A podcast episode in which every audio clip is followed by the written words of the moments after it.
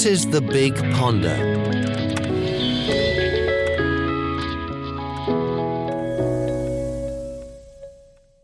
Hi, I am very happy to introduce to you the diary. Diary. Noun. A book in which you record your thoughts or feelings or what has happened each day. Cambridge Dictionary. In this episode of The Big Ponder, you'll hear personal accounts from people living on both sides of the Atlantic. We'll take you on a journey to different places and through different years. One thing is for sure. What you are about to hear is written by humans. Enjoy. Thursday, August 13th, October 11th, 2020. 2020. June Friday, 4th, February 12th. 2019. 2021. Netherlands, Colorado. Samstag.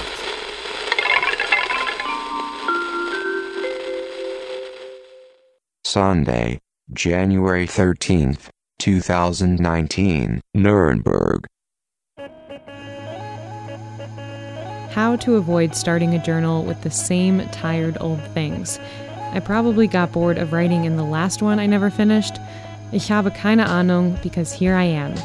I'm at the Nürnberg train station where everyone looks like they are deflated by their life choices, only accentuated by the non existent lighting, as if they're having troubles paying the electricity company. I've been having all kinds of dreams. I had this dream that I had given birth, and the baby's face started resembling an everything bagel, though I later realized it was actually hundreds of little ladybugs. And I knew I should be repulsed, but I'm like, this is my baby.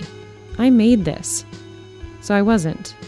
And I was going to name the baby Robin, which is not a name I've ever considered. Sunday, January 31st, 2021, Berlin. Oh, I can't think of it. It's long. It's 10 letters. I don't know. It's gone. I used to know it. I remember I read it. A Connecticut Yankee at King Arthur's Court. That's where I learned it. And now I can't think of the word. Or was it Huck Finn? It was one, it was Mark Twain. It's a good English word. I can't think of it. I'm thinking of a German word. But that doesn't even capture the preciseness of the English word. Arrogant. That's the German word I'm thinking of. It's nowhere close. The other day I could not think of pusillanimous. It's a great word. It's unbelievable. It had something to do with politics in the context. Obviate is a great word. You just feel the V. Abrogate. I learned that in high school. It had to do with the nomination of a Supreme Court judge. I couldn't call that one up the other day. Ugh. Where is my English going?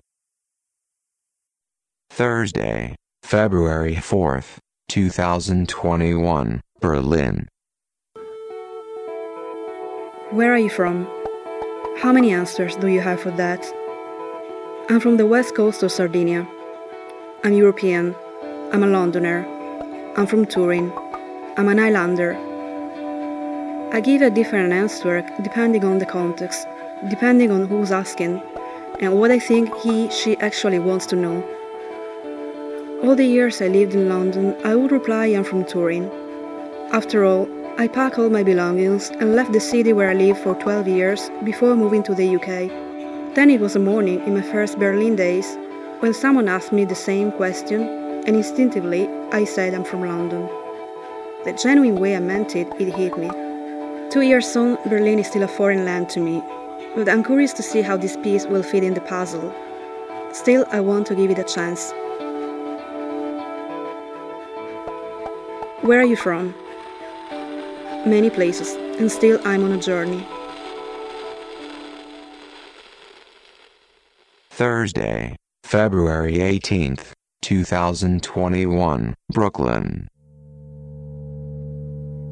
Things to look forward to. Going on a short vacation to a cabin upstate, March 2021. Getting a new phone, April 2021. The next book in the Dreamer trilogy released, May 2021. Buying a new tattoo machine, Summer 2021. Seeing parents again, probably late summer 2021. Being eligible for the COVID vaccine, unknown. Getting on an airplane, unknown. Being able to go to Berlin again, unknown.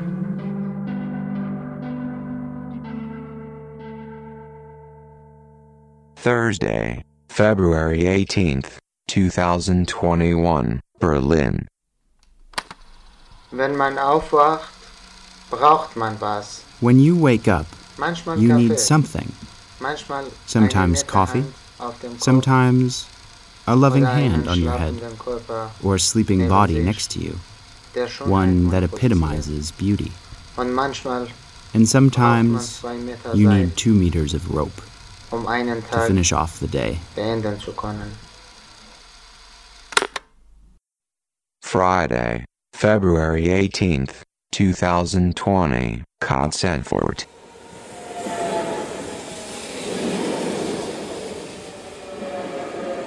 Heute freudige Überraschung. Tom What a lovely surprise today. Tom arrived by train. He has his bicycle with him and plans to venture out on a few cycling routes. I quickly come up with a new menu. Here comes a vegetarian. It's awful weather outside, so we stay in and have a cozy day with Rummikub, board games, and cookies. gibt viel zu erzählen. There's a lot to talk about, and I get some tips on my PC and iPhone. One never stops learning. Despite today's er bad weather, he's going on a bike trip to the village of Greifenstein. It's a very steep route, and I'm already waiting for his safe return. His train departs at 6:30 p.m. wieder der Zug and he leaves for the station with a fully loaded bicycle and heavy backpack. Rucksack ist zum Bahnhof. We just received word that the first coronavirus case was recorded in the region. Fear and a dark cloud hang over the country. What is in store for us? Was kommt da auf uns zu? Saturday, March 11th, 2017, Berlin. I've got a colossal crush on the cashier lady at the supermarket across the street. Here is the issue. The infatuation has been costing me significant fridge space because now I've developed a habit of walking into the store to buy groceries I do not need just to score the 5 second laconic transaction with her.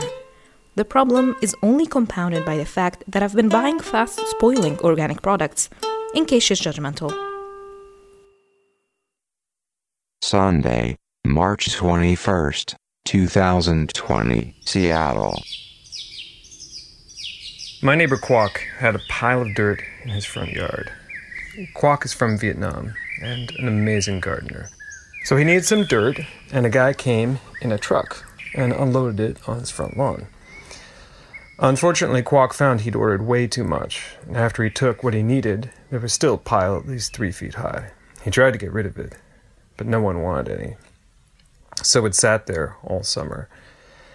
Then fall came, and the rain, and he covered it with blue tarp. Now, this pile's pretty large, and it spills out into the street. But this is one of those things I like about the South End. No one cares. If we were in the well maintained and perfectly landscaped north side, neighbors would be reporting this and making sure it was moved. But down here, people don't bother with other people's business.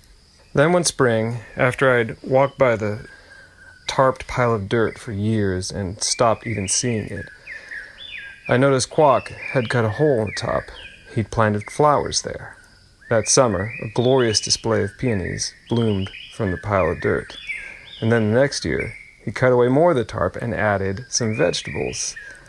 And then he started landscaping the sides with some rocks until finally, now this pile of dirt is an amazing and beautiful garden. Maybe the lesson here is if life gives you a pile of dirt you can't get rid of, you might just as well make a garden out of it. Wednesday, April 18th, 2018, Berlin. It was cold.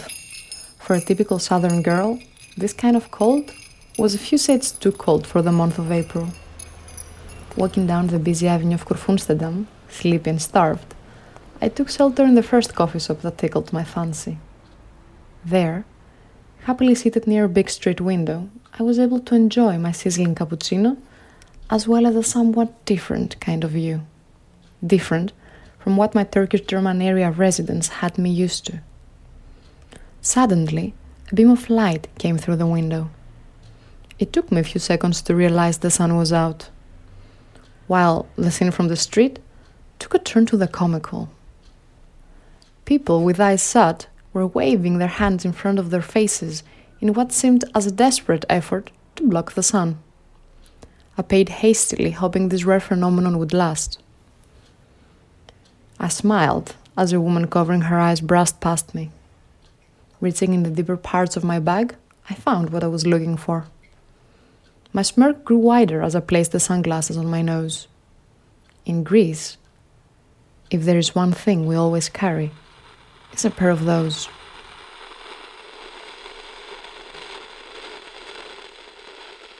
Saturday, April 18th, 2020, Rostock.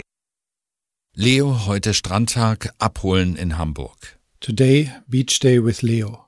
I pick him up in Hamburg.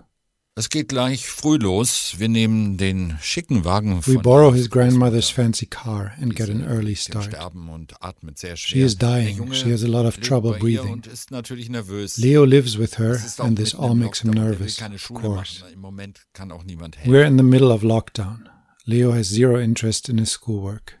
There's no one to help him right now anyway. Bald sind wir auf der Autobahn Richtung Osten. Soon we're on the highway, the Autobahn, headed east. We're on our way to Graal-Müritz, near Rostock, where we'll spend the weekend. We chat about the latest video games and soccer. Dann radeln durch das Moor. Then we cycle through the moor, where we see wild boars and a breeding swan in a pond. Abenteuer. Pure adventure. Endlich am Meer. Dieser völlig fröhlich, strandbegeisterte Junge.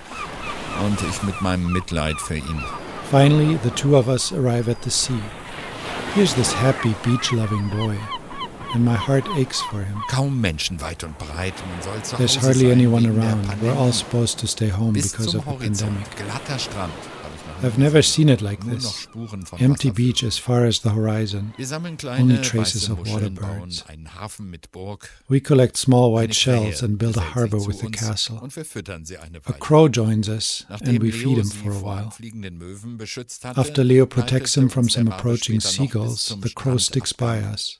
und wird wie ein alter Freund When we pack up, he sees us off as zurück you would an old friend. freundliche Reime für ihn in den Wald. As we make our way through the forest, we call back friendly rhymes, hoping we can entice him to join us for a bit longer. It's quite cold in the evening. Camping is off. Sonntagmittag zurück nach Hamburg. Sunday at noon, we head back to Hamburg. Tuesday, May 10th, 2005, Berlin. He has many plates and cups, chairs and tables. There is a piano and a stereo system, but no central heating. A fridge and a washing machine, an old computer, but not much food. Some paintings and empty beer bottles. There's a small balcony. The apartment has enough space for three people, but he lives alone. There's no abundance, but high ceilings. Tuesday, June 4th, 2019, Netherlands, Colorado. My body is anticipating the anniversary of the impact. Pit in my stomach. Everything sore.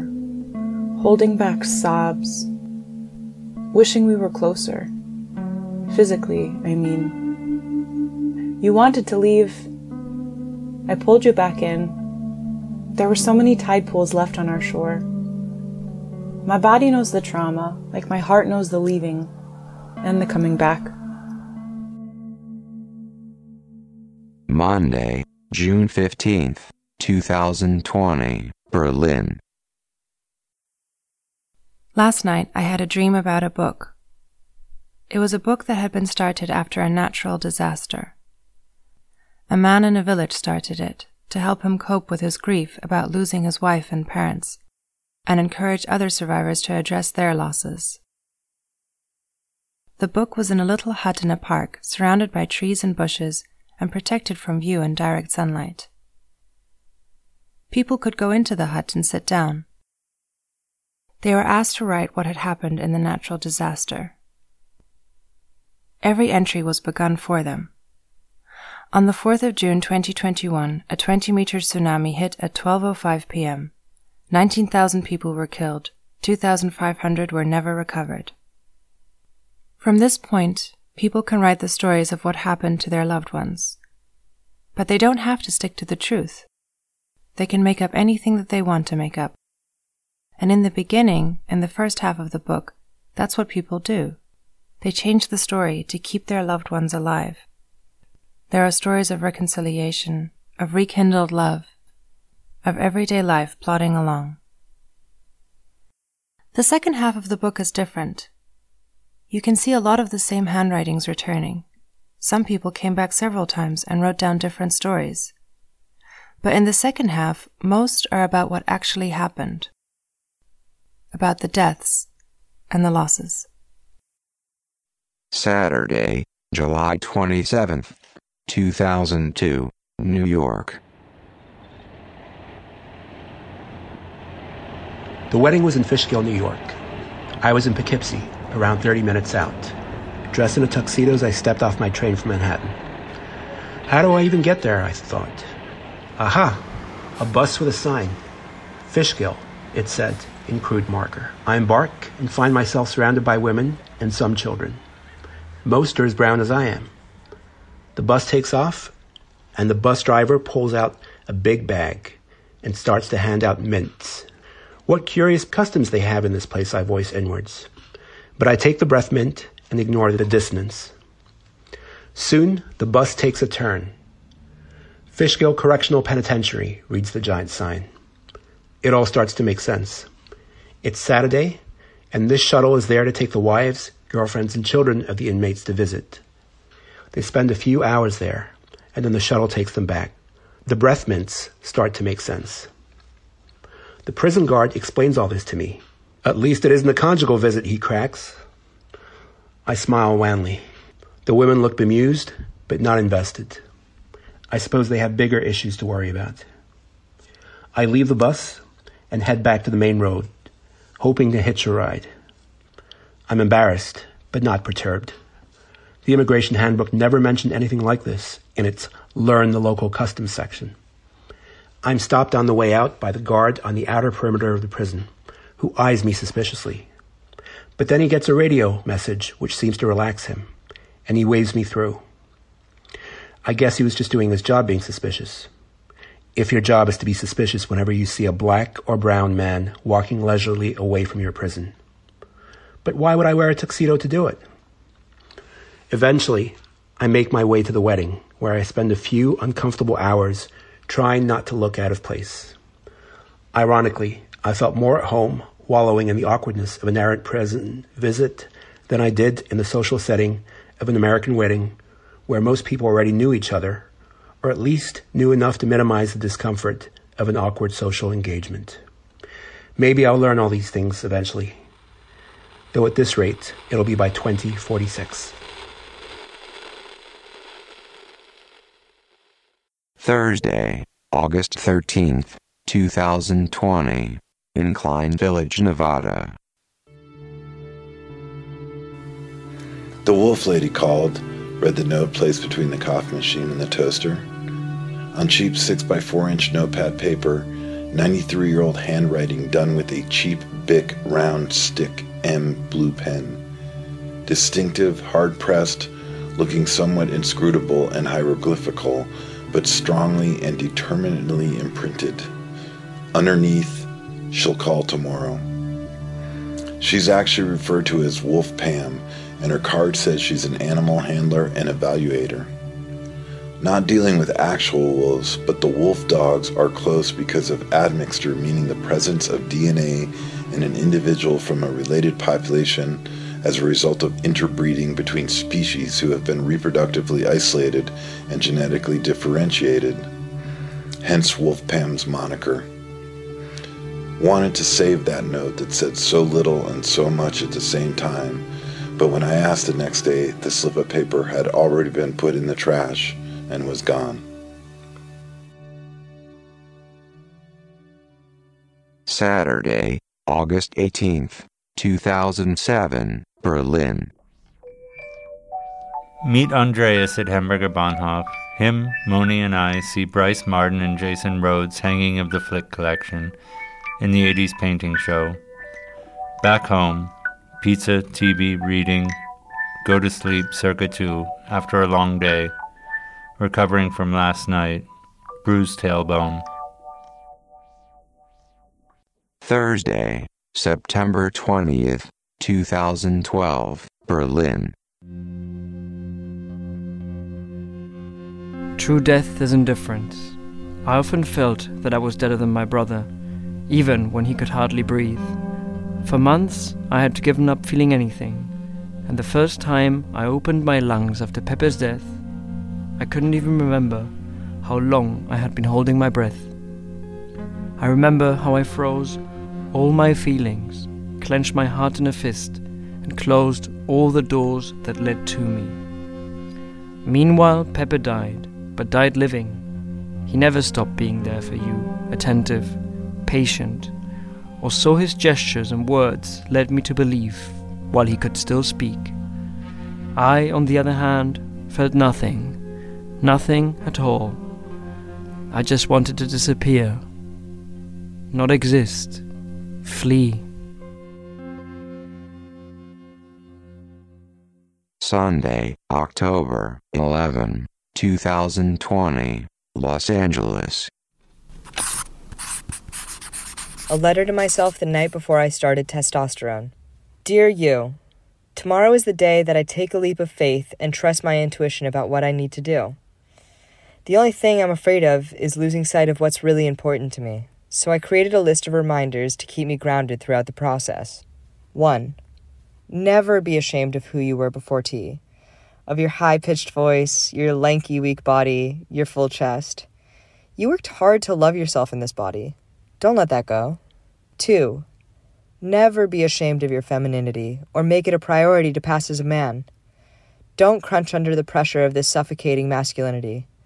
The world around you will find devious ways to push you within its restrictive boundaries with great subtlety. So pay close attention. And three, don't lose your warmth, your abundance of physical affection, your ability to listen and hold space. And above all, never forget the beauty of having been raised a femme in the first place, despite how toxic it may have felt at times. Learn from it and remain vigilant in protecting every femme in your orbit. The truth is, going on T is an act of self love for you, this was never about hating yourself or your body. Trust yourself and make me proud. Love me. Friday, November 3rd, 2017, Berlin. After my studies, I came to Berlin. In Berlin, I lived in five places. None of them is my home. I'm a retirante. Retirante moves when the rain doesn't show up to wet the land. Retirantes move for survival. I am a retirante, as my ancestors. They left printed their path in my name, and my name is my story. Retirantes make their own homes, and home is not a place, it's a person. Friday, November 22nd, 2019, Heilbronn. It's so cliched, I hate even to mention it. But the Germans and their fucking uptightness. Today at the in laws, Uis and I are walking to the store to buy food for dinner. We're on a huge stretch of sidewalk with a wide green stripe on one side. It's marked for bikes. No one's here but us. It's a concrete Sahara, and I'm in a kind of trance. But I'm jerked out of this stupor by the furious ringing of a bell and an extremely aggressive shout by a bicyclist, almost sideswiping me. Out of the bike lane! I looked down. The edge of my right foot had slightly touched the green bit. I look up and over at US. Get me the hell out of here. Sunday, December 13th, 2020, Los Angeles. The first page of a new Moleskine is always intimidating. Fresh cellophane, new notebook smell, and an unbent spine. College ruled, empty pages. The only words present are, in case of loss, please return to. And by far my favorite reason for these overpriced, bounded piles of paper is the only other phrase printed. As a reward, dollar sign. Assuming that anything of worth or value would ever be written or developed in these pages. Not that filling blank pages with words is worthless. Rarely would an audience pay for the first page. The first page may draw you in, but what lies after is what creates its value. The pain of thought, cruel emotions, sabotaging voices. The constant game we all play with ourselves. Predictable spontaneity. Maybe everything is worthwhile. If anyone shall recover these words and pages, and to take the time to track down some nombre obscuro, is that worth something? Money? Acknowledgement? Respect? I'd say the reward be fitting. If you are able to find me, good luck. Is this your next adventure? Or perhaps my mind has wandered. Is anything really an accident? Thank you for listening to The Diary. This episode of The Big Ponder was produced by Monika Müller-Kroll and Dina Elsayed. The music you heard was composed by Samuel Shelton Robinson and Jonathan Kroll. The journal entries were written by William Dover, Kyle James, Thaís Nepomuceno, Liv Cerno, Juan Garcia Verdoy, Jonathan Kroll, Jocko Whalen, Mo Nasser, Nilo Obermüller, Lizzie Hayes, Monika Müller-Kroll, Werner Mattei, Merlina Zacharia, Joe Schlichter, Dina Elsayed, Johanna Schmidt, Ardalan Rastani, Noel Curry, Gisela Lijos, Mike Trupiano, Sylvia Cunningham.